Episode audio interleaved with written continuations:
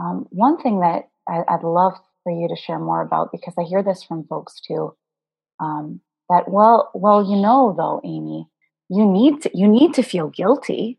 You need to feel shame about things, or else, you know, the world will go to hell in a handbasket.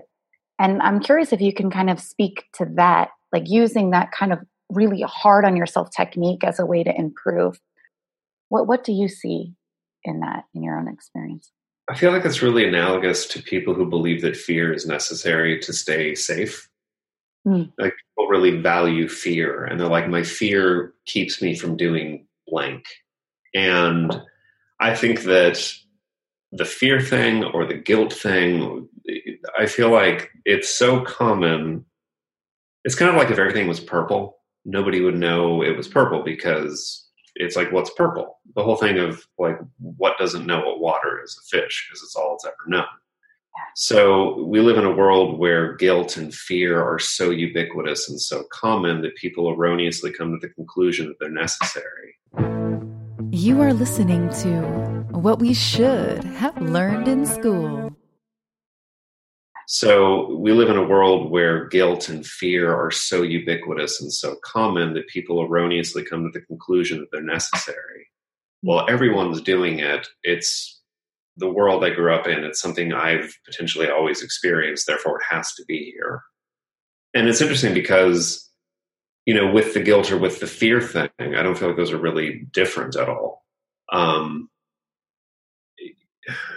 you can stay safe. You can pursue goals. You can embrace things you love because you love them, not because you're afraid of losing them mm. or you feel guilty of not doing enough. It's like, it's a slight pivot, but it's a pivot between a really, it's like the, it's like the failure thing, you know, guilt, failure, fear. It's these negative, just kind of bully boogeyman concepts that we carry around. And we think that they are pushing us forward. But the reality is, if we are functioning, if we are producing, if we are living an open, creative, joyous life, we're doing that despite those things.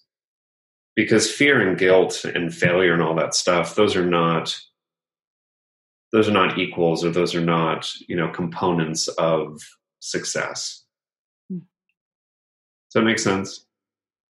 Yeah i mean fundamentally they're they're concepts. Mm-hmm. you know they're they're they're thoughts their ideologies and and it's like it's so amazing to me that when you start to become aware of something like concept in your life thought belief childhood belief um, like i've lived outside of my own culture now for many many years. I've lived outside of the us predominantly for over five six years and i've lived in five different countries so you you start to get a little bit of perspective of what your water is, kind of the Kool-Aid that you're drinking as a culture. And mm-hmm. you start to realize it's not necessarily something to to say, oh, this is so bad or, or blame or point a finger at. It's just one way of being in the world. You start to see that this is not an objectively true thing that we're all buying into right now. So for me, it's always looking more like, okay, well, what what's actually neutral about my experience, which actually a little bit more scientific. Of course, I'm going to have emotions, but can we pare that down to basic principles of of being human that that mm-hmm. that that expand across gender and expand across culture?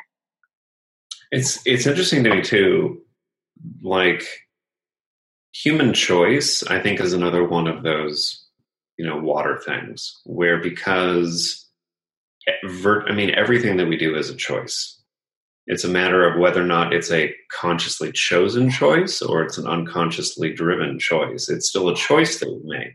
Yeah. And when you were talking about singing and people, and I had a similar thing with music where people are like, oh, you, you don't get to be that thing. Like you're not, you know, Frank Sinatra or insert whatever thing here, thinking that that person was born some special magical unicorn person yeah. as opposed to somebody that had a capacity and for whatever reason had the circumstances that supported mm-hmm. the pursuit of that thing. And it's interesting because just it's fascinating to me how many things in the world aren't working the way most people would want them to. and I get it. It's it's challenging because no one person can change the world.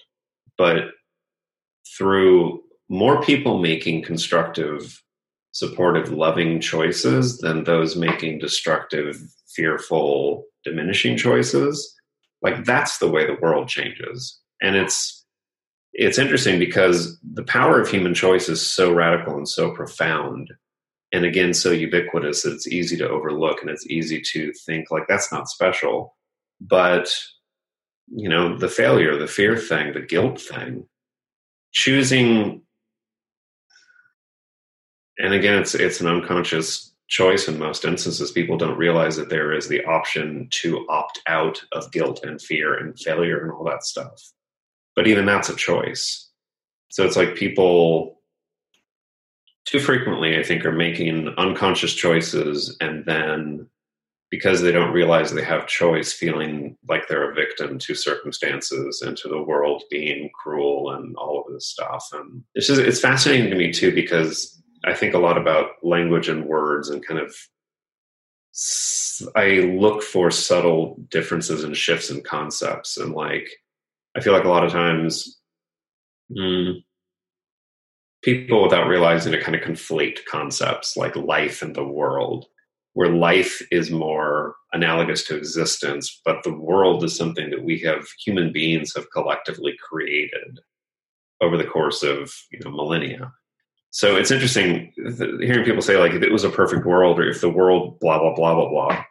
Um, I think they say that without a realization that they not only in a small way are contributing to the creation of that, but they also in a pretty radical way have the ability to have a big impact on their circle and their community and like create ripples in their their experiences through their choices that potentially in the same way that people are looking around and seeing a bunch of people making fearful choices and a bunch of people believing in failure and they're like that must be real because all these people believe it. And they start adopting it and then perpetuating that cycle another option is making more intentional choices and really doing the hard work of showing up and do you know brene brown have you read her stuff uh, I, I I've watched a couple of her TED talks. Okay. I took the chain out. yeah. Yeah, she has a book called um, Daring Greatly that's really phenomenal, and it's it's all about like her research is so centered around vulnerability and how that is the that is the basic foundation of intimacy. And that whole book is about, you know, her research of this thing that is so fundamental and so simple, but so scary and so difficult to practice and maintain, like staying vulnerable, mm-hmm. staying open. Um, so it's certainly not an easy thing to just like, you know, choose courage, choose more openly, choose to like be loving and, and embracing of things.